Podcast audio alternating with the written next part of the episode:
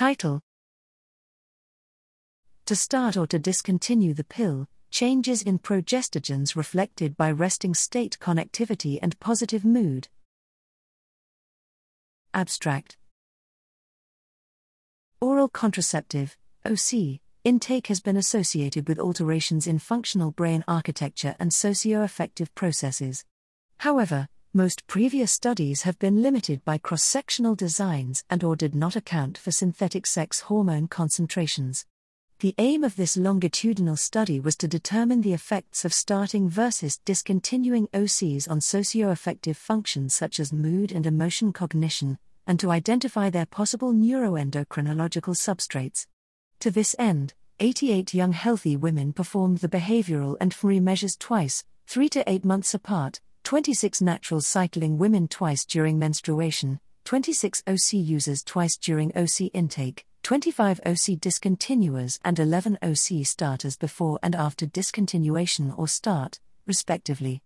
In addition to mean based analyses, we used intersubject representational similarity analyses to determine relationships between interindividual variability and within subject changes of hormone profiles, including concentrations of endogenous and synthetic hormones, region specific resting state functional connectivity, parcel-wise RSFC, and socio-affective measures. Across the whole sample, interindividual patterns of changes in RSFC of frontoparietal regions, parts of the left hippocampus and the right cerebellum reflected change patterns of progestogen levels. For the right superior orbitofrontal gyrus, OFG, a trinity of idiosyncratic patterns was found in changes of progestogens, RSFC, and positive mood. Active OC intake was associated with higher self reported depressive symptoms in OC discontinuers and starters. Emotion recognition performance was not associated with changes in hormone profiles or RSFC.